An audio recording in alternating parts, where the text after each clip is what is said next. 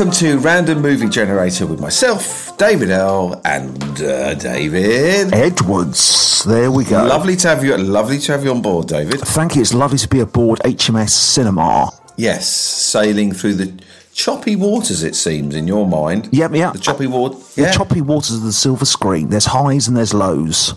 well, there's mainly lows, I'd say.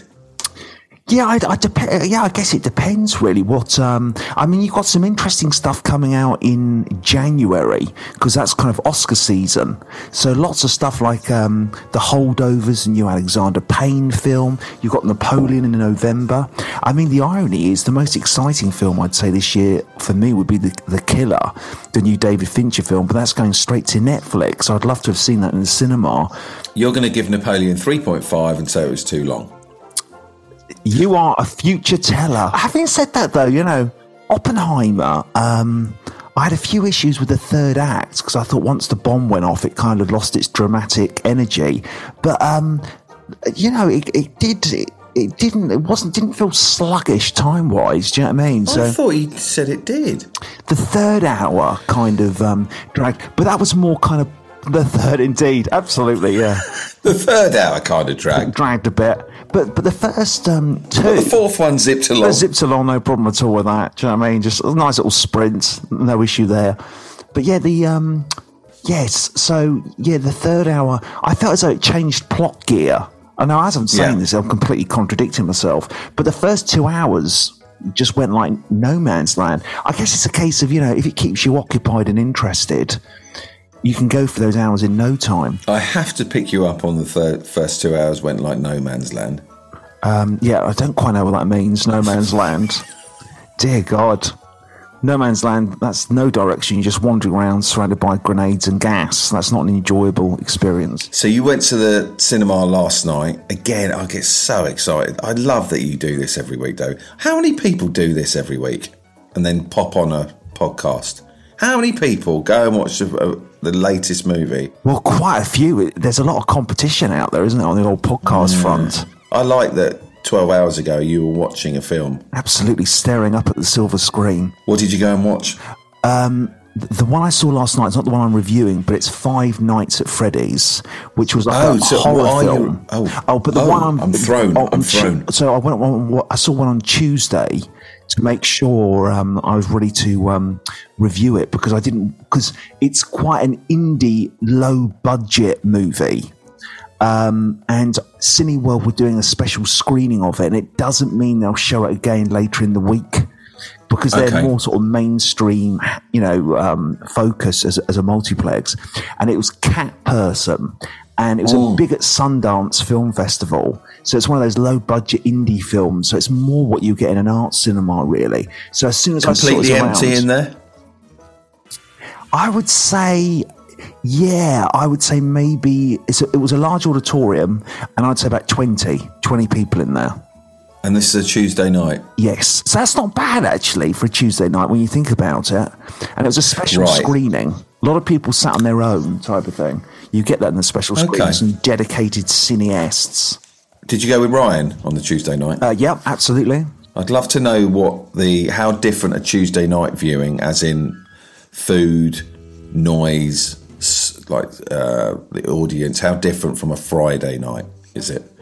I think our psychology um, was different. Like we had to sort of uh, only have like a brief hot chocolate afterwards and then head back. Very sensible on a Tuesday. Yeah, Absolutely. Yeah. But I'd say, um, So you didn't eat then? Oh yes, I had something to eat. I had um, a good old fashioned McDonald's. Wunderbar. Perhaps a Wonder Bar. That would be a great name for an actual restaurant. Did you Wonder sneak Bar. it in the cinema? I, I, I took in the uh, apple pie and um, Oh, so crunching away on that and a um uh well so this was a particularly nice one it's apple and toffee We're doing it at the moment. absolute dream come true Yeah. and um they accidentally put a donut in there as well What in your bag? I don't know if I paid for it unknowingly or um, because the machine was all over the place, you know, because you do your own um, autopilot, you, you do it yourself. What in McDonald's? yeah, yeah, they don't serve you over the counter now. You've got to do it on like a touch screen. Absolutely. Is that since COVID? Um, I think it was around just before COVID. I think it's more of an economics thing than um, a virus element. Well, it's like they'll- Argos. They'll give it to you over the counter, but you don't pay for it over the counter anymore. Oh. I think they have a till just in case, but um, so I don't know if it was me who who uh, accidentally did the donut it was free of charge, but it was a lovely surprise to come across. Jez Cordell says, What's David's go to Mackie D's order? That was going to be mine next because mine's really bland. What's your Mackie D order? Mine is um, if I'm going to really really go for it. Well, first of all, their nuggets special offer is just nuts. It's like um, I can't remember the exact amount. It's like four pounds eighty five for twenty nuggets. Well, and then if you pay like four pounds sixty or whatever, it sounds like I'm sponsored by the clown now, McDonald's. But um, 'cause that was a while ago. It's not a clown anymore, is it? For crying out loud! That's a dog, isn't it? Oh, is it a dog? God, very millennium. I don't know. I don't know. Yeah, uh, it's about I think six quid, and then you get like ten. So I don't know. There's a lot of chickens hanging around that are happy to have their heads cut off. Oh, flipping hell. Those poor chickens. I know it's horrific, isn't it? Um, but yes, However, very, very tasty. oh, absolutely. If you've got the right dip, So you go chicken. I wouldn't consider doing chicken. Don't know why. I've told you I've never done a Kentucky fried chicken before. Never been in there. I quite like Kentucky Fried Chicken because sometimes um, I go into McDonald's and I don't know what it is about McDonald's, but so much of the time they don't have all the food. Like they're always having to clean the McFlurry machine, so there's no McFlurries. There's hardly any milkshakes. You know, you're lucky if you get one. It's like a lottery. So I've gone to KFC quite a few times, and I love a Zinger burger. And the name What's a zinger burger? a zinger burger is um I'm trying to think how to explain it, but it's got a real zing, chili, hot taste to it. So. Absolutely. If not, you get in contact with the market people, wouldn't you? It's illegal. Yeah. There's no zing in this burger. I want my money back. Let's sue KFC. Is it one burger or a couple of burgers? Um, I think it's. Um, oh, I think you can get a zinger tower. So thou, more than one burger, that's officially a tower, not merely a burger treat. Right, a zinger burger. But you got nuggets last night. Um, I didn't actually last night get nuggets. That's one that would be my usual go-to. Instead, I got the um, Philly. Oh God, the McPhilly cheese because I usually always go for one of their new limited editions, and um, it's You very. try things, don't you? Oh, I feel like you try things. I do the same. I tip my t- toe into the the food McPhilly river. cheesesteak? Absolutely, yes. And um, I liked it, but then again, you know, I think it would be similar to when I uh, introduced you to my brand of coffee, and you were quite repelled by it, which is understandable because it's basically coffee for kids. Uh, because there's like a, a large portion of sort of liquidated cheese on the top steak, so you get two nice. I'm absolutely loving this. Oh, maybe you go for it then, pal. Get it ordered. Get old deliver it around your uh, pad. See, I just go for a cheeseburger. No, this is a quite a different experience. Is it? Oh yeah, yeah, I was very impressed by it. It's very, very, very nice. And their um, apple toffee uh, pie is uh, incredible. It really is um, Is it? very small though, not Hot. big enough, way too hot. That's why I left it for the cinema. Right. But um, I was tempted to uh, take it into the cinema with me, but first of all, it's not nice for the others, the other Patreons around you in, in the cinema auditorium. But secondly, um, I'd have just been covered in cheese on the way out. Do you know what I mean? I. Toodlebug, Toodlebug says here, ah, the milkshake issue. I know it well. It's ridiculous, isn't it? It's a case of, well, it's just, I don't think I ever get a milkshake there. To the extent that I did um, emigrate to KFC on the other side of the industrial car park. I was like, au revoir, Golden Arches. You're just not keeping up to your really? You left in expectations. a strop? I like the idea. Um, yeah, I think I think only Ryan noticed it, sort of thing. But you know, I tried to make some kind of scene. But I think this is just ridiculous. You come to it every time, and um, all the McFlurries are greyed out because it's annoying because they've got a new M and m McFlurry. What is it, M and m and honey or something? um, Flip. And um, it is a case of I don't I, I don't know what it is because I wasn't able to try it. Is this episode sponsored by McDonald's, says Daniel? Absolutely. I find McDonald's, the idea of it excites me, but it stresses me out. The restaurants are just so intense. And um, I mean, to work at McDonald's, I think it would be less stressful to be a Navy SEAL for the American Army. What they have to do, but linking to your point about it being like a dessert and a main meal, apparently the burgers are almost desserts because there's so much sugar in the bun. There's so much white sugar in the bun. But I know what you mean about having a um, uh, yeah, I usually have a banana milkshake and a burger, and it is almost like having ice cream. I've never actually thought about it like that. You're basically having ice cream and meat. Sal Willis says the way David talks about food is so utterly tantalising. Goodness me. Well, I'm like that as well, Sal. That's why I constantly ask. I'm just.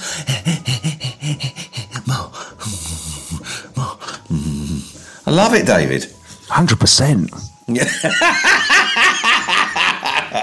Dissect the McDonald's.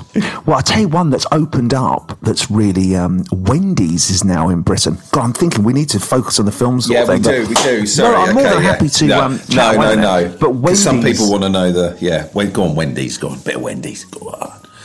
What is Wendy's? Wendy's is a big American uh, takeaway franchise. And um, so it's like a McDonald's in America, but we've only recently got it. And um, uh, I just want to explore it. I just want to take my taste buds like a large Hoover and just start sucking Honestly, up. it really pisses me off we're not doing a food pod. God, if it takes the roof off the podcast world, sign me up, Captain. I'm all about taking roofs off. I'm a podcast hurricane. I'm going to say one thing, and I just want to see your reaction to it. Wimpy Brown Derby. Do you know there is a Wimpy in Littlehampton? And uh, I was with my um, my family, and I couldn't quite get them in there. Do you know what I mean? They, uh, they voted against me annoyingly, and it was Nostalgia City, and there was a, a Brown Derby, as you say, and it was just. I don't understand why it still exists. It was like something out of the Twilight Zone, and um, it, it was all there, and it was just like such a nostalgia pill. There was there was like desserts and food they haven't changed since the eighties, and you still eat it off a china plate. Yeah. Yeah, yeah, it was just it was just insane and bizarre. There's still one in Littlehampton. I think there's still ones dotted around, and all that retro stuff like the the brown derby and stuff like that. And also, what did they do with their ice cream? They put a dollop on their ice cream. It would be a warm donut. Yes. And then it would be ice cream on top and it would just melt. Yeah, that was the there. donuts. Oh, and there'd just be Oh, a so puddle of ice cream. Oh, Oh God, yeah, absolute bring it on. nirvana! I really tried to push all my domestic credits with that. I was like, "No, we're going to the Wimpy," and um, I was completely voted out. Once again, Uh, Sam Paul says, she says here, random foodie generator. That's lovely. That's really God, lovely. a franchise for crying out loud. Okay, David. So, cat person. Absolutely, um, yeah, cat person. Big Sundance Film Festival indie film. Um, Like, it's a really small budget. Yeah, very small budget. Good cast though. It's got the actress who was in Coda, that film that won Best Oscar two years ago. I should remember her name. I apologise. Um, and um, uh, so she stars in it. I'll see if I can find her name. Um, and also uh, the guy who plays Greg in Succession is also in it. Um, so it's got a good cast, but um, it's it definitely is uh, low budget. So I'm just um, finding their actual names here because the cast is very good. And ultimately, what it's about is um, uh, there's a, a girl. She's 20. She's at high. She's at um, college slash university in America, and it's very much a case. Uh, these are the actual names. So it's Emilia Jones plays the main character, and Nicholas Braun. And it starts up as a type of quite awkward style comedy, uh, romantic comedy, ultimately, um, and then it evolves into. Um, a psychological thriller. It's a real genre bender. So she works by um, a cinema behind a kiosk, and she's uh, currently at university. And um, he turns up, and he's about thirty-three, mid thirties, is an older chap, and they start flirting and kind of getting on, and. Um, He's very awkward and odd and very, very nerdy and quite nervous around the ladies and uh, he's a real film fan. He's always turning up at the cinema she works at, and he's like a massive like Harrison Ford fan. and he's always. Are you um, taking the piss? no, it was a bit bizarre, and it's not really a character you'd aspire to, really. But there was a few traits that were quite similar. He's got an amazing Indiana Jones jacket that he wears. Whoa, whoa, whoa! Hang on a minute. I know, it's a bit I feel like you're taking the piss out of me here. No, no, it is a bit odd, yeah. But I and hopefully there's a line to this because he is an odd bloke. So I was sat in the cinema thinking, God Almighty, I hope this isn't too biographical. Well, so he goes to the cinema a lot and he wears a Harrods. He goes to the cinema a lot. He's in his mid thirties and uh, a bachelor, and he's obsessed by Harrison Ford. And um, even before I knew the Harrison Ford connection, I leant over to Ryan and I said to him, "I'm just going to have to get one of those jackets." I didn't even know it was an Indiana Jones jacket at that point. And I do and then 10 to. minutes later, he's murdering everyone. Well, no spoilers, type of thing. But um, Oh, okay. but um, uh, I'm not saying if he does or he doesn't. No, no, no, I mean? no, no, no. Yeah. But the whole element of the film is Is it creepy? Is it a uh, creepy very, feel? very creepy because you don't know if he's just awkward. Basically, Oh, I um, like af- the sound of this, David. after- yes, you would like the uh, the idea of it, and also it's very clever in the sense that it doesn't just see everything from a feminist point of view.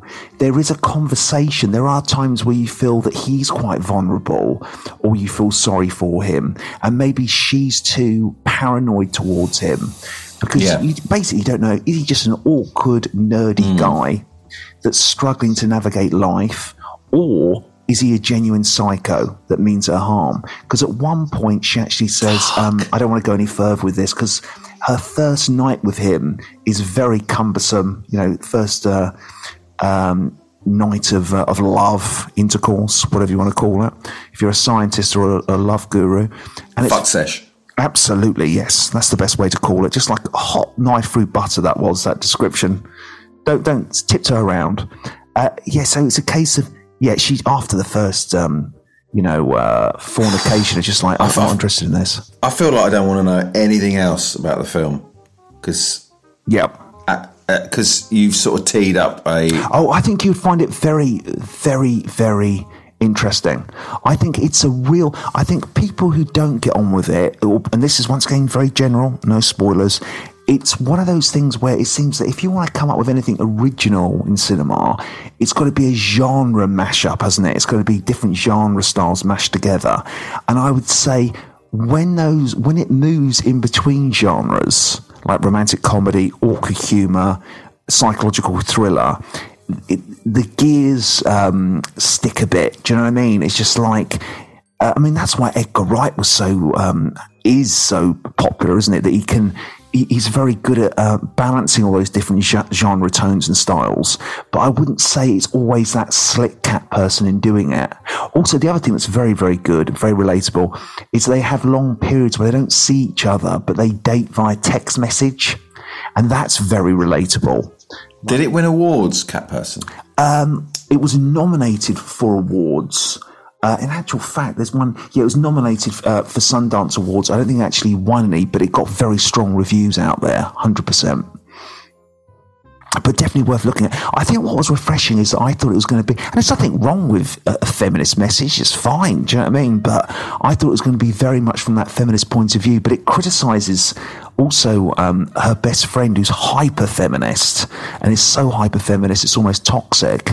And um, you do see it from different points of view. There's a great opening quote by Margaret Atwood, the author at the beginning. It says, um, Men worried, worry about being laughed at by women. And then it says, what is it? Um, women worry about being killed by men. So I know it's quite intense, but um, yeah, it's it's food for thought. I would say though the only problem I'd say with it is um, the blur of genders doesn't always keep it um, stable and rooted in genres. Genres. What did I just say? Genders. Genders. The blind gen. Blimey, flipping heck. Um, I'm looking at a poster of it now, and they're kissing. I think that's probably why I suddenly thought of that now. Of cat person, that is. Um, the blend of genders. But um, yes, it was. Um, it Blended is- gender. Blended gender, absolutely. We are in of- Brenda Brenda Breath Blethyn. Brenda Blethyn, absolutely. Brenda Gender. you are quite, quite right. Yeah.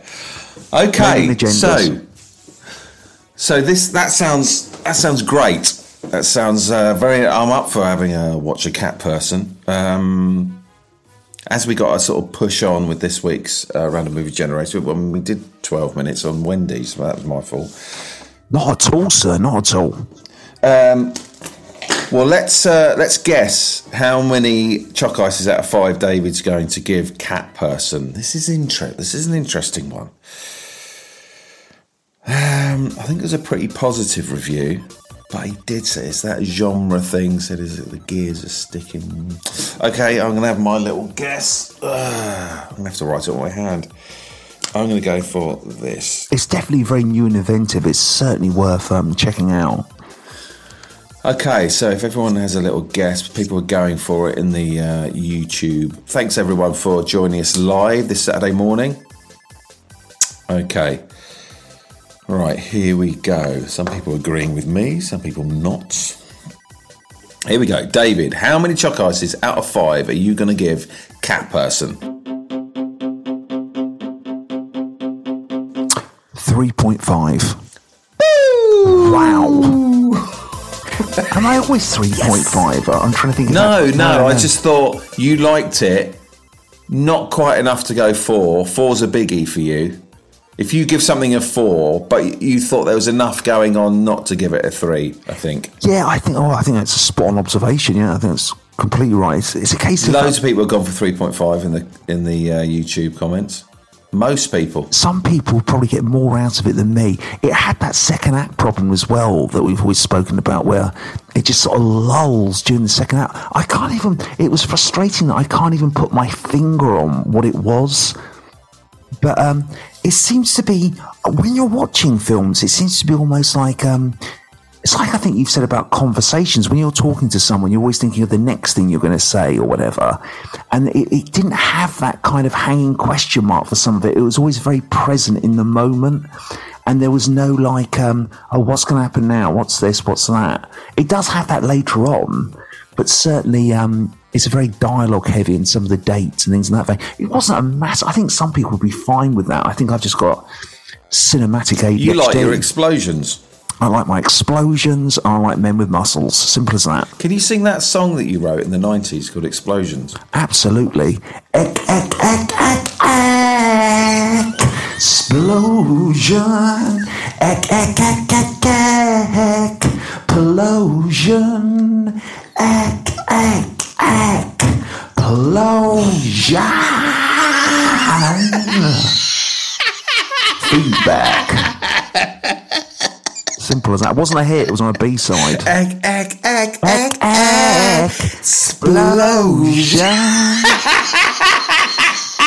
it had legs. People just went in it. I was before my time. see that coming at all. Egg, egg, egg, egg, egg, explosion. I like that, David. Yeah. Thank you so much, David, for this week's new movie review. Oh, thanks for your time. Thanks for listening.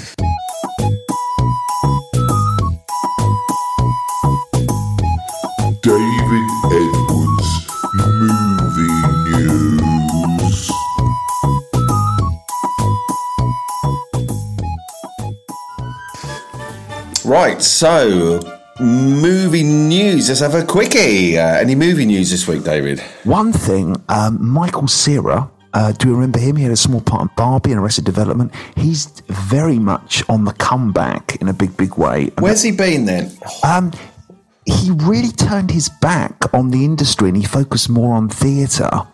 And um, uh, a lot of people said that he stepped out because he found the celebrity lifestyle too toxic. And Jesse Eisenberg kind of slipped into his sort of nerdy so bizarre role. because I see them as the same person. I forgot. Yes, people. absolutely. And if you look at the early 2000s, um, Michael Cera was very much taking all those big roles, and then he took um, a sidestep out of it, and Jesse Eisenberg very much swung in. But he's got he's did very well in the Barbie movie, even though it was a small role. He was very much. They said how TikTok he became a meme because he was Ken's best friend, and that's really boosted his kind of. Um, even though he's not in the film that that much, he's very he was part of the whole kind of meme uh, promotion to it. So now he's got two big roles. He's going to have a very juicy role in the new Wes Anderson movie, very significant role in that, and also um, Jesse Armstrong uh, has got a film that he's written, and Jesse Armstrong, obviously from Peep Show, but also Succession. So it's going to be his next film, next project after Succession, and Michael Cera is um, starring in that. So he's got two very kind of large films, and um, I think also this article is very much looking at the power of social media. Do you know what I mean? You've got like a small role in the film, but on the meme front, your face is everywhere, and um, because sudden that was it. That um, that Jesse uh, Jesse Armstrong film, it was going f- through financial issues, even though he was the, he's the showrunner for Succession. But after Barbie, there was just no issue at all. Michael Cera was immediately um, put into the starring role, and the whole thing was financed. Right. Okay. Any other news this week? Any other news I would say is um, the actor strike is still going on, and they're worried that. Oh, I thought um, it'd finished. Oh, was that the writers? The writers, I hope I've got that right. Yeah, the actors' strike is is um, is still going on, and um, they're becoming increasingly paranoid that if the next meeting doesn't happen and is is not uh, fruitful, it could go on for an even longer period, and it could start disrupting the Oscars in some way. So that's like a big um, conversation point at the moment. I think that's a bit melodramatic. I think sometimes they're just trying to create news for the sake of it because I think the Oscars isn't until March. Do we try and create movie news for the sake of it? I hope not. We I like to. We like to bring a little bit of spice. Oh God, you need to have a little bit of kind of like you know Egg, egg, egg, egg, egg, explosion. You've got to have a little. Um, I'm trying to think what the word is. Definitely, you've got to. Je ne sais quoi? Je ne sais quoi, a little bit of spice, a little a dollop of jam on top of the porridge. Yeah, That's not Spicy sexy, jam. is it? Spicy jam, definitely. Yeah. Okay, so Michael Cera and the actors. Anything else? Any little dollop of news that you uh, heard? Any any other news? Any um, a massive dollop of uh, news, I'd say, is that um, uh, Barbara Broccoli was interviewed recently about uh, James Bond, and um, it's going to be a massive long period between now and the next Bond film. And also, she says because budgets Yeah. are so high. what does massive long? I think it's like- gonna be what, something- years and years. Oh, not not years and years. I think it's going to be something like um, so we're in 23 now, 26, 27, something like that. It's going to be a long, long period. And also, she said that um, James Bond ideally used to be every year at the most two years, but she can't imagine that now because the budgets are so big for cinema outings that it could be uh, sometimes three or four years between Bond films. Do you know what I just thought then? I miss Daniel Craig. Oh God, yes. I mean, you know, I remember when he first turned up on that um, speedboat when they introduced him as Bond. I was like, "That's not James Bond for crying out loud!" And um, to look at him, you wouldn't think for a second he's Bond. But I mean, he just his physicality and his body language. I think it's going to be really tricky to work. following at. him. Yeah, mass, almost undoable. I think she's putting the pause button on because um, she's almost waiting for a new trend to appear. Because I don't think we've really left that Daniel Craig era. What would the new Bond be? Would they just go very camp and cheap, Really tall and sinewy, Wh- Who, like six foot six. six foot six type of thing? Wh- Why would why would like a? It sounds like a basketball player kind of? I don't know. It's just different. Isn't it? Yeah, he's different. No, you're quite right. Hundred percent. Yeah. Yeah. Basketball player. basketball player sort of thing. Absolutely would help him in action. Definitely, if he needs to sort of t- get a rifle off a large shelf or something, high shelf. Or, absolutely, definitely. Or just, to, you know, to grab a man from behind if you've got height on you. Not I've used my height for that reason. Remember the Game of Death, Bruce Lee? Oh, gosh, yes. The character in So that. that's sort. Yeah, the guy. yeah, the, guy in basketball. He- player in that. Yeah, yeah, definitely. Massive long arms. Thank you, David, for this week's movie news. Thank you, sir. Thank you.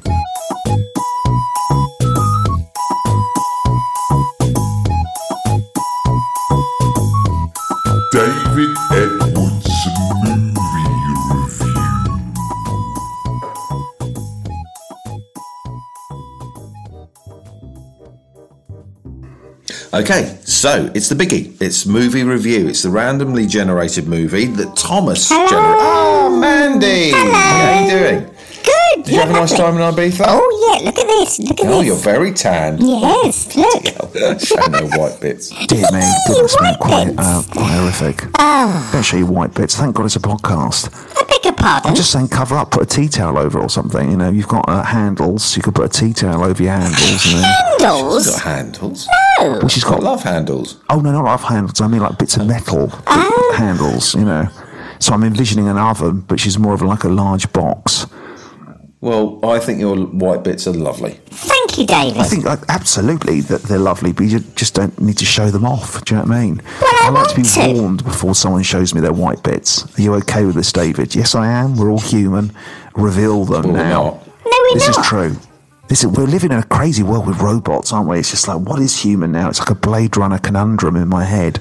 Jonathan Beals just said on YouTube, "Hey, Mandy," and just don't put a little waving hand.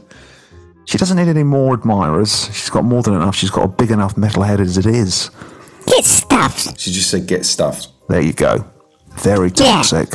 She's. I like her sass though. I always like her. Martin sass. Gardner says, "Jealousy is a horrible trait, Dave." It is, and it's going through my veins right now, and it's just uh, ex- it's exhausting. It's like carrying around a massive boulder everywhere. Okay, David. So the movie we generated last week was Lolita. It was indeed Kubrick? Absolutely, sir. You'd never seen it before. I haven't seen it. No, absolutely brand new. How did you feel, genuinely, picking that movie and sitting down to watch it? Yeah, excited because I've never seen Lolita, and also it's Peter Sellers, and um, yeah, I was very, Was it in the sixties? Was it made it in very the 60s? yeah, early sixties, hundred percent. early sixties. Okay. early 60s. And um, so I'll get some of the facts up uh, here so we're completely clear on um, uh, what we're looking at, type of thing. So, yeah, early 60s. And um, he'd just done. Um, yeah, it's 1962. Also stars um, James Mason as the main character, the teacher who falls for Lolita, and um, obviously, uh, and uh, Lolita's mother. Sorry, the teacher that falls for Lolita. Yes, yeah, college lecturer sort of Lolita, and Shelley Winters, which who is Lolita's mother, because basically um, he's writing a book, I believe, and he's touring America, and cause he's British, uh, yeah, he's a college professor, and um, he's renting a room from Shelley Winters, and uh, Shelley Winters, uh, she's lonely, her husband's passed away.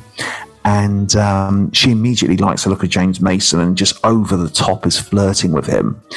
Uh, but uh, he's not interested in uh, her, a woman of his own middle aged demographic. He's more interested in her 14 year old daughter type of. Um. Fourteen. Yeah, she's four, she's 12 in the book and she's 14 in the film. I know, I was a bit shocked. Yeah, Do you know? I don't know anything about this uh, movie or, or story. Oh, okay. I had no idea. Yes, so it's so very the film that the book was banned in certain parts of the world, not in America, I but didn't certain know worlds. anything about this. Sh- shite. And, um, Scheitenhausen. It really was um, Kubrick going against the grain and trying to come up with something, you know, quite fresh and new.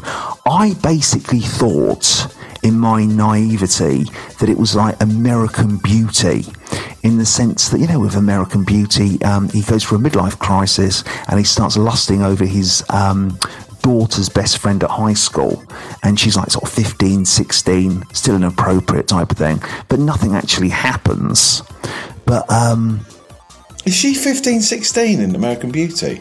I think so. I think she's like at the end of high school, isn't she? She's not 14. I think she's 15, 16, something in that kind of age. Still below, you know, consent. But um, Fucking hell. I had no idea. This has absolutely blown my. it did for me because um, Did you know what you were going into? not to this extent. Um, and I found it quite uncomfortable because it's quite broad humour at times, but with a very dark underbelly. And it's Is that purposefully broad to make it? Yes, 100% to put sugar on the pill. And I think it's a case of in the 60s, it was all a bit, you know, a bit broady, a bit kind of lewd. Oh, and, you sorry. know- I thought it was to make it more awkward. No, I think it was more to kind of like um, laugh at the absurdity of the characters type of thing. And, um, because if you played it as like a straight drama, it'd just be an absolute horror. because um, the other thing that's shocking is that they allude to the idea that they do actually have sexual consent. You know, not consent, so they have sexual relationship. So yeah, it's just like, but in between that, you got knockabout Peter Sellers gags. So it is a bizarre cocktail, and unlike 2001, unfortunately, this one has dated. I would say. Really? I would say it's quite uncomfortable because it's like um, Yeah. But, but, uh, but how was it received back then? Do you know? um, how it was received. I think it got like a um, uh, yeah, it it basically was at, well, like a lot of Kubrick films, totally marmite. Other people found it cutting edge, new, fresh. Other people totally turned their back on it and wouldn't even review it, like the actual book itself. So it's like Clockwork Orange, and like even The Shining, when it first came out, a lot of people were negative. I think most Kubrick films have had that reaction. I, remember Kubrick saying in an interview that um, his worst reaction to a film was Barry Lyndon because there was no conversation about it. It just popped up, people shrugged their shoulders, and it disappeared. But I think all his films have been um, Marmite. You either love it or you hate it. Right. And Lolita, definitely, it's just like, you know, very confused message. You know, it's a case of uh, the underlying narrative is paedophilia, really. And but then you got knockabout comedy in between it. What was Kubrick get? What was his? Ang- I don't understand what his angle was. What, what? I think it was the case of um, thing is he's always had an interest in um, the inner battle of sexuality. Because I mean what was interesting is watching that and then his last film Eyes Wide Shut which was about a married couple going off into New York one night and uh, experimenting with their sexuality going to orgies and things in that vein. And um, so you've got that aspect. The other element is um, sort of a forbidden lust, this element of, um, you know, uh, th- this is going to destroy you, but you're still, you know, tantalized by it like some form of addiction. And he also liked the idea that even when um, James Mason sees her as an older woman, he still still fall, is still in love with her in a bizarre way. He's talked about that. He's referenced that. So it wasn't just her as a young girl. It's very confused. The other thing Kubrick desperately wanted to do was he wanted to make a big budget porn movie where it was lit like a Hollywood film. And the only reason he didn't do that so very good narrative, very strong narrative, but the sex was literally like a porn film. And the only reason he didn't do that is because his wife said, I will leave you if you do that, because it would just be absolutely humiliating. So he's always had a penchant for, um, I guess he's thinking that's the ultimate psyche, isn't it? Sexuality. You're not in control of it, it's the subconscious. You know, really drill it. And also, he's very nihilistic. He looks at the dark energy of human civilization, doesn't he always? Can I lighten this section up a bit? Please do, because it's very dark at the moment. I'm not. Egg, egg, egg, egg, egg, Explosion. Have some of that. I just people. felt like I needed to. Oh yeah, it's got to be done because it is, is darkness. And what what what character does Peter Sellers play then? Peter Sellers plays a very bizarre character. You can see it as a precursor to Doctor Strange, love, in the um, element that um, he's also got a fascination with Lolita. I don't think it's as dark as James Mason's. And uh, he's a famous playwright, but he's so eccentric. He keeps just doing bizarre voices all the time. So he like uh, says to James Mason, like, "You remind me of a British butler that speaks a bit like this, uh, but you're in America now, so you want to get your guns out and be a gunslinger." So he just sort of goes in between. He's like an eccentric writer type of element, and a lot of Uh, someone's just asked in the comment box, could you say penchant again? penchant. Absolutely. That would be a good name for a burger or something. Uh, one penchant, please. A penchant, a double penchant, a penchant tower. Merci. Okay, David. Well, I mean, we got to crack on. Um, let's let's guess. Uh, is there anything else you want to say about? Oh, actually, let's listen to a clip of from Lolita. Please do, please do. Why were you so late coming home from school yesterday afternoon? Yesterday, yesterday. What was yesterday? Yesterday was Thursday. Oh, well, um, was I late? Yes, you were. You finished school at three o'clock. You were not home until six o'clock. That's right, that's right. Michelle and I um, stayed to watch football practice. In the Frigid Queen, What do you mean in the Frigid Queen? I was driving around and I thought I saw you through the window. Oh, yeah, well, we stopped there for a malt afterwards. What difference does it make? You were sitting at a table with two boys. Yeah, well, Roy and Rex just happened to sit down with us. Roy and Rex. The co captains of the football team. I thought we understood no dates. What do you mean, no dates? They just sat down at our table. I don't want you around them. They're nasty minded boys. Oh, you're a fine one to talk about someone else's mind. Don't avoid the issue. I told you no dates. It wasn't a date. It was a date. It wasn't a date. It was a date, Lolita. It was not a date. It was a date. It wasn't a date. Well, whatever it was that you had yesterday afternoon, I don't want you to have it again. And while we're on the subject, how did you come to be so late on Saturday afternoon? Saturday, I went to my piano lesson. Your piano lesson? I thought that was on Wednesday.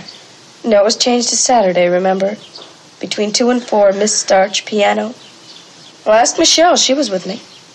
Ask Michelle. That's what you always say to me. Well, now, for a change, I'm going to ask you something about Michelle. you can't have her. She belongs to a Marine. I will ignore that idiotic joke. Why does she give me these searching looks whenever she comes to the house? How should I know? Have you told her anything about us? No. Have you? You've told her nothing. You think I'm crazy? You spend too much time with that girl. I don't want you to see her so often. Oh, come on. She's the only friend I've got in this stinking world. You never let me have any fun. No fun. You have all the fun in the world. We have fun together, don't we? I, whenever you want something, I buy it for you automatically. I take you to concerts, to museums, to movies. I do all the housework. Who does the, the tidying up? I do. Who does the cooking? I do. You and I, we have lots of fun. Don't we, Lolita?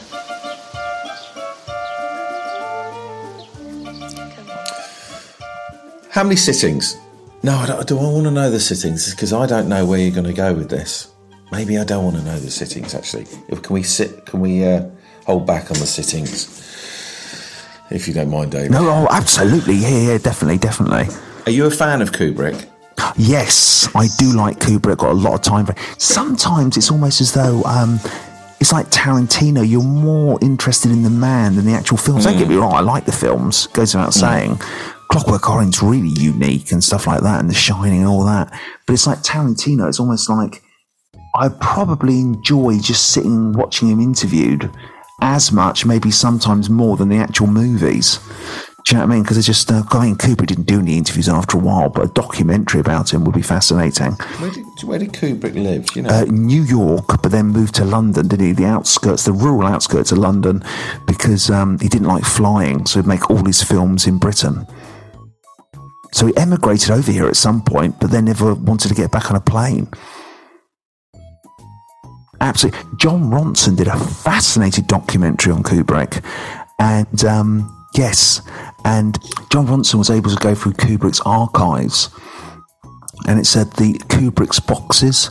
It's really, it was on YouTube, but it's gone now. But it's a really good documentary. Because Kubrick would like archive all his research obsessively. So you've got things like um, loads of files and documents about his um, Auschwitz drama that he never filmed because Spielberg got in early before him Schindler's List. But then also you've got lots of diagrams of a cat collar he designed. So because he was paranoid that the cats would um, get their collar stuck in uh, branches from the trees in his manor, so he created a cat collar that had string attached to it that would easily break and he created a diagram for it. Very bizarre. I don't know where I'm going So- with that. That's no, almost not a- so, no, it's fine. I had a Uh, don't mini, know where um, he was stroke. going with it, to be honest. Well, David, it's now time to review uh, Kubrick's Lolita. If uh, everyone's uh, putting their their guesstimates in the uh, what they're going for, oh, it's quite varied. It's Oh, that's quite, This is interesting. interesting. This is interesting. I'm going to go. Uh, so, how many choc ices out of five are you going to give it? Okay, so David, how many choc ices out of five are you going to give Stanley Kubrick's Lolita?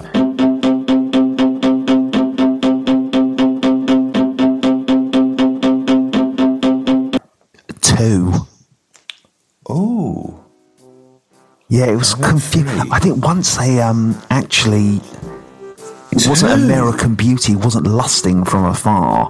And, um, well, even before that, it's just, yeah, the comedy's too broad, it's confused, and it made me feel a, little, a bit icky type of thing. Do you know what I mean? It's just like, you know, Peter Sellers rambling on kind of.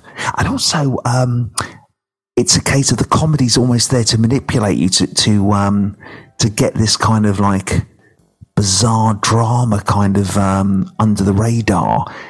And also, a lot of the time, the, the characters all feel like they're in different films. The humour's so kind of out there. I mean, what is impressive is that, you know, Kubrick was always trying to do something new and interesting. But um, yeah, I, I just thought, no, at the end of the day, you know, this is very dark, you know, and you're Guy Anderson says. Guy Anderson says an icky watch. John Bone says to your two, "What the actual fuck?" So what? I don't know what. Yeah, what do you think, John? What's Yeah, your? please, please do say, John. Please do should say. Is he adding anything? That is interesting. Because I mean, they, you know, he has like he's actually having a sexual relationship with a fourteen-year-old, and then you've got kind of like awkward broad humour in between the bits and pieces. Also, when Shelley Winters um, is taking out the drama, I'm not going to do any spoilers or whatever. Uh, it definitely loses the, the plot dynamics because there's always that element of is she going to work out that really he's just after the daughter? So when Shelley Winters is no longer in it, um, I won't say what happens to her, but it's a case of that dynamic is just you know, it loses its its its dynamo at that point. You know, it's plot propulsion. Do you know what I mean? If that's a word. Propulsion? Uh, propulsion, or what's the word if you're in a car? Propulsion. Propulsion. Plot. Propulsion. Absolutely. John Bone says, "I'm I'm a sold three, but I thought David was more of a Kubrick disciple." Well, I did as well. So I was I was in inner dialogue about it, thinking, am I being too critical here? But I um I was just like, no, it's uh it's not. Good point by Guy Anderson here, David. Oh yes. Taxi Driver isn't that dissimilar, and that's still lauded. But he's like a savior, doesn't he? He doesn't try to sleep with Jodie Foster. He wants to save her. underto- undertone. I can't remember. It's can't more remember. uh, Cybill Shepherd that he takes to the cinema and he wants a relationship with. He more wants to save her as a father figure, I'd say. Do you know what I mean? Now, that's what I, I would um, personally say. It's Cybill Shepherd that he turns up to, you know, walking through the streets of New York in slow mo in his sort of cord red blazer. Okay. Um, so thank you very much, David, for this week's movie review. We very much enjoyed that, and thank you for everyone for contributing. Thank you, sir.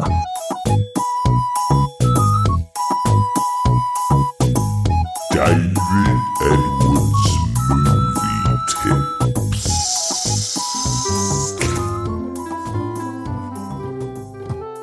Okay, some movie tips. Movie tips? Movie tips. We're talking about James Bond earlier. This is one for real nerds. But every now and then you get unproduced scripts that leak onto the internet. And uh, they really are fascinating. You can come across them, and uh, a lot of film blogs review them when they appear. And this is for proper James Bond nerds. And it was, um, they've managed to leak from uh, the Broccoli offices, Eon, the if you write into Google first draft of Bond 17, it's the um, it's the script for the third Timothy Dalton film that was never actually made because there was legal issues over distributing Bond, and uh, they went for about five years of not being able to produce a Bond, and that's when Tiff Dalton didn't come back, and instead they got Pierce Brosnan. And the idea for it is quite crazy. It's almost a bit like Moonraker. Like you could tell that Eon didn't know what to do with Dalton at that point because each of the Dalton films were very different in tone, and this one's almost got an AI Terminator vibe. James Bond would be taking on robots. So it's almost got that matri- uh, sorry, Moonraker esque sci fi feel. But um, with License to Kill, they tried to make it grittier and more intense, and you could tell they were trying to go back into a different direction. But it's just a fascinating read. Michael G. Wilson wrote it, who now produces the Bonds with Barbara Broccoli, who was Cubby Broccoli's stepson, and um, it's just interesting seeing a whole draft of a potential Just it film. here. I just found it here, David. Yeah, it's really, yeah, it's really interesting. I, I was This one's got notes written on it. Yes, it has. Yeah, it's really interesting. There's some great unproduced um, scripts out there. There's a lot of Indiana Jones scripts that were never made that are really Whoa, whoa, interesting. whoa, whoa, what? Sorry, they're written to be made, or they're just Uh, they, they were never, no, no, no, no. Unproduced. So Chris Columbus wrote one, who wrote Gremlins and directed Home Alone. Um, I think it's called The Monkey King. That's, that's interesting. It's got a great opening on a, on a, um, on a steamboat with crocodiles. Um, and there's lots of other unproduced bits and pieces. I'm trying to think other ones. Oh, I just think about all that work that's put, been put into. Oh, massive. I mean, like um, Frank Dabon. Oh, I'm not pronouncing his name correctly. Dabby Dabby Dozy? Dabon, uh, Dabby Dabby Dozer. I wish it wasn't. I could go with that. Uh, Dabon Bond, the guy directed Shawshank Redemption and Green Mile. He put all his directing on hold and wrote an Indiana Jones script uh, for a whole year. Spielberg loved it. Lucas gave one look to it and said, "Nope, not doing that." And as you say, it was like, Sorry, Joe, I missed that because I was Googling Frank Darabont. Could you tell me again? Because it sounded interesting. Sorry. Oh no, no, absolutely not a problem, sir. Yeah, it was a case of um, he put because he's a big di- he was a big director at that point, and he put all his like um, directorial projects on hold and spent a whole year writing a um, Indiana Jones script, and Spielberg absolutely loved it. And uh, so did Frank Marshall and Kathleen Kennedy, the producers. But Lucas gave it one look, and in one setting said, "No, we're not doing that." Um, it just didn't. uh, He never. He wasn't even Frank. Uh, how do you pronounce it? Darabon. Darabon. Darabon. Pench- I've got a uh, penchant for Darabont. Absolutely, penchant for Darabon. Um, uh, he didn't even give valid reasons. It just didn't tick his box. You know, it just wasn't in keeping with what he wanted. David, David, David. I didn't realise Frank Darabont created The Walking Dead. He didn't create The Walking Dead, but he was the showrunner for the first series. It was based on a comic book, but then he had creative says the differences. writer, creator. Yeah, he'd been creator of the TV format, but not the actual TV series. And also, there was creative differences, and he was he left after season one, so he didn't stick around, unfortunately. He's written loads of Adventures of Young Indiana Jones. Yes, he did. So that was his link to Lucasfilms. That's what got him in there. But they weren't great, those young Indiana Joneses. I remember being very disappointed as a kid. I remember seeing that previewed on the Big Breakfast being, you know, explosion once again. And then you watch them, they're more like a sort of poorly lit TV drama history lesson than a rip roaring action adventure. Well, David, thank you so much for this week's movie tips. Thank you, Captain. Thank you.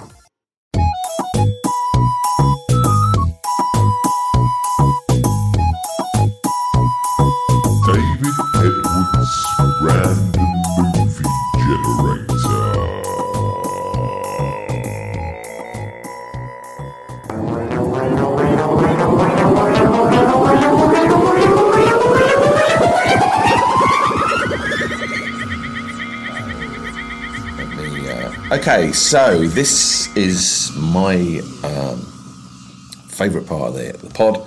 This is where Mandy and uh, will you stop showing me your phone? This is God where. almighty, I don't want to see Oh, that. leave her alone, Leave me alone. It's just that thong's going to snap and it's going to go into someone's eye. What's it got to do with Because, you? you know, it's been She's got white bits and she wants to show them. Yes, I do. Yeah, well, not everyone wants to see them. It's you know, it's it's it's. it's Well, David Earl Just why she turned her back to me to show me. but I, can- I can see it as well. I can see it through the reflection of a framed picture in the background. I don't you see my white bits. Well, she can't, she doesn't know what reflection you can see. Exactly. I don't know what you be can see. her. Let me be me. She's being too much her though, isn't she? She's you know, after a while, it's just like She's she's excited about getting married. I thought she was married, didn't she? Got on a honeymoon. She's getting married. Let them get married. Get them. I, I know what you mean. Sorry, it's not for me to. Uh, oh, maybe she wanted a honeymoon beforehand. DJ doesn't- says, "Give her a break, David." For Pete's sake. I'm trying. I've given her too many breaks, friend. Too many breaks. Okay, well let's let's find uh, let's find a movie for you, David. Please, Let's please, get- please, Let's get a goodie. please, please, please. Here we go. So, let us find the genre of the first movie that you might be reviewing next week. Here we go. Think about it and tell me when. Tell tell, tell me. Tell Mandy when to stop. Stop. Stop. Mystery Lovely. Okay. and the decade of that movie, please, David. Stop. 1980s. Ooh. Please generate, Mandy, four mystery movies from the 1980s. She has done. There are four movies in her belly. She's spinning them around. It's time for you to tell her when to stop spinning. Stop. Blowout. Oh my God, that's a John Travolta Brian De Palma film Yeah. when he plays the sound technician. That would be really interesting. Okay. Tarantino loves that film. I think that's one of his favourites. I think it's in his top ten. Really? Yeah, yeah, yeah, yeah. I like so. it when you sound excited. No, I've never seen that. I'd be very interested You've in never that. seen it? No, no, no. It's supposed to be very good. Very good. Okay. Right. Um, okay. Okay, let's find the genre of the second movie that you might be reviewing next week. Please tell Mandy when you're ready, David, when to stop. Stop. Horror. Okay. We don't have many horrors, do we? No, we don't. We've had lots of westerns, but not many horrors. I don't think we've had one horror. Okay, we had a now- werewolf film, didn't we? By um, Yeah. Joe American. Werewolf, didn't we? Okay. Yes. Or let's the Howling we had, didn't we? Let's choose the decade of this horror movie. Stop. 2020s. Ooh. Mandy, please generate four horror movies from the 2020s. She has done. They're in her belly, they're spinning around, and now it's time for you to tell her when to stop spinning. Stop. The Dark and the Wicked. God, that sounds dreadful. Dark and interesting, isn't it? Just uh, just a title. It's just like, well, it's all about branding and marketing. I've not heard of that. The Dark and the Wicked. Hmm. Okay, let's choose the genre of the third movie that you might be reviewing next week. Over to you, David. When you're ready, please tell Mandy.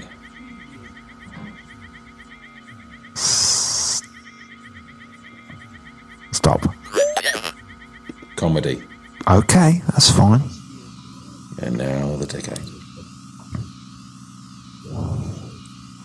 Stop. 2020s. Lovely, lovely, lovely, lovely. Uh, we generate four movies, comedy movies from the 2020s. They're in Mandy's belly. She's spinning them around, and now it's down to you, David, to tell her when to stop spinning, please. Stop. Hotel Transylvania. Oh my God Almighty!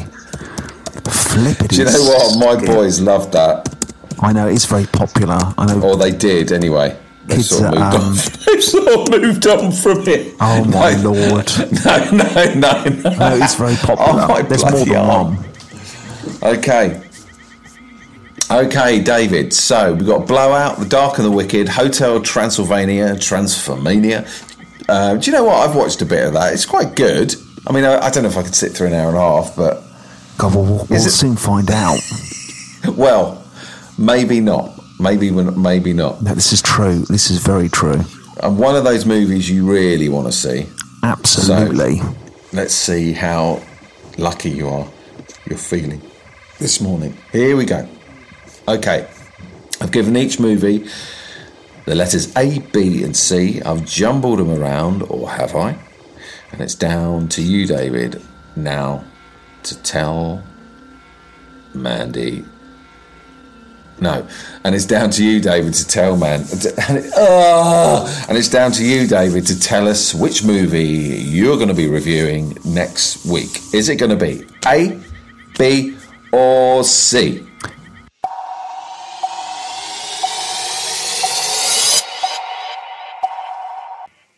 B. Hotel Transylvania. Oh my lord. Deary me. 2020 comedy, you would have thought there'd be something else out there. What were the other comedies on It there? was a bit of a crap selection. It does do that every now and then, doesn't it? It's just like, Hotel Transylvania, Transformania, Zombies, oh god. Bad Trip, Right. Bad Trip's supposed to be okay. It's like a prank movie, isn't it? On the general Once Upon a Time a Snowman. Oh my god. I prefer Transylvania than Once Upon a Time. Do you know what? I quite like that snowman in Frozen. That might be quite funny. Oh, is that? Oh, was that what, what it was? Yeah, I think so. Oh, right. Okay. Yeah, that wouldn't be terrible. I would say you've got the fiddliest one there. Yeah, unfortunately so. It's Adam Sandler, isn't it, who does the voice? I could be wrong about that. No, uh, Transylvania.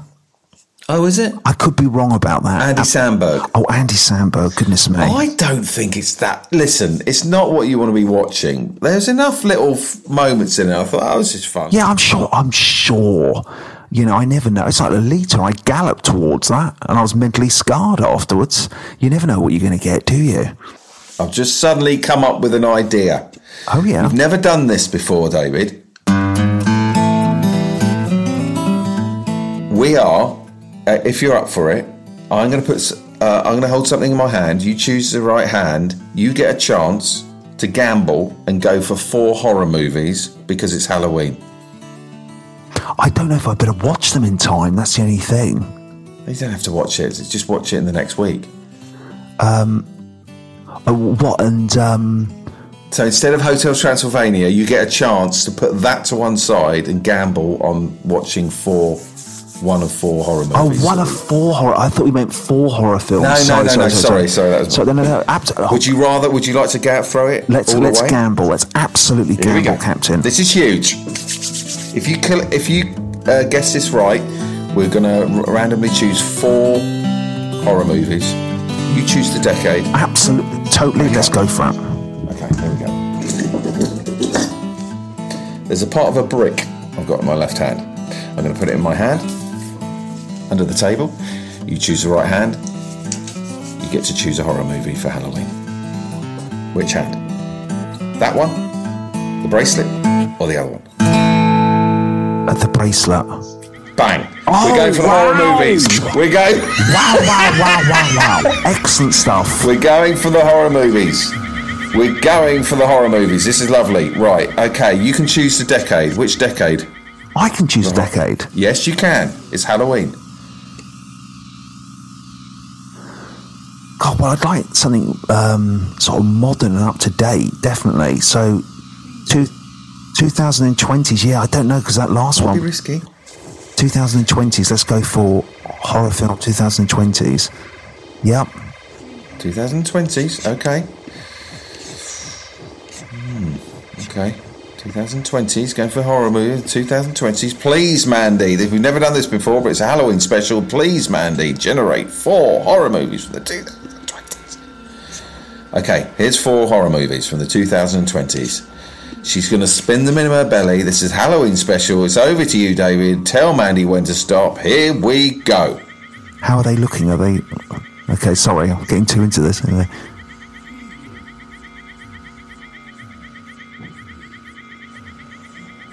Stop. The movie you will be reviewing next week is.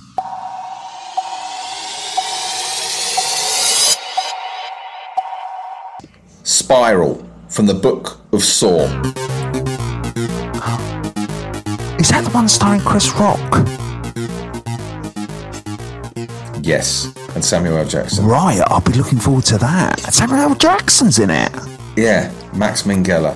Right, okay, yeah, I'll give um that's almost got like um, a slightly seven vibe to it, isn't it? They're cops, I Looks believe. like it. Looks like it from the poster. Oh god, that's a massive change from Hotel Transylvania.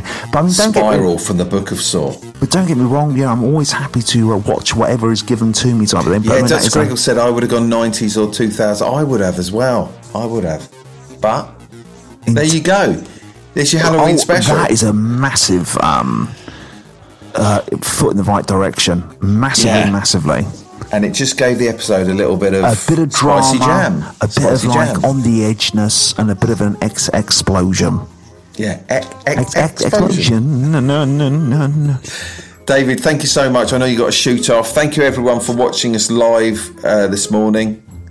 Um, Martin Gardner, God, oh God.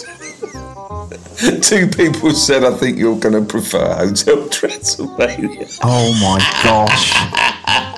but we don't know. Oh there. dear, that backfired. Says Jess. Oh Okay. dear. Okay, thank you so much, David. Have a lovely day today.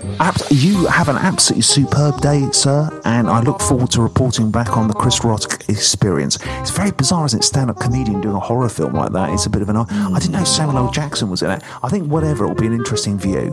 100%. Thank you, everyone. Thanks for joining us this morning. And uh, I might try and edit this now and put it on Patreon uh, for everyone. So, Oh, wow. Anyway, yeah, yeah, yeah. Always working. Cheers, David. Have a lovely weekend. You, you too. Take care of yourself, Captain. Bye-bye. Cyril salute. Cyril salute. Bye-bye. Bye-bye, everyone. Bye-bye. Bye-bye. Random movie.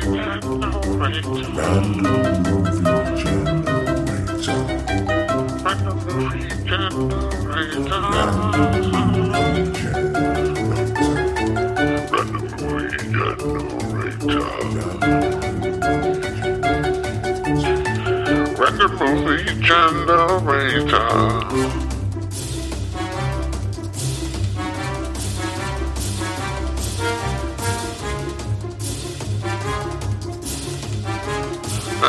Sharing us our wine bits.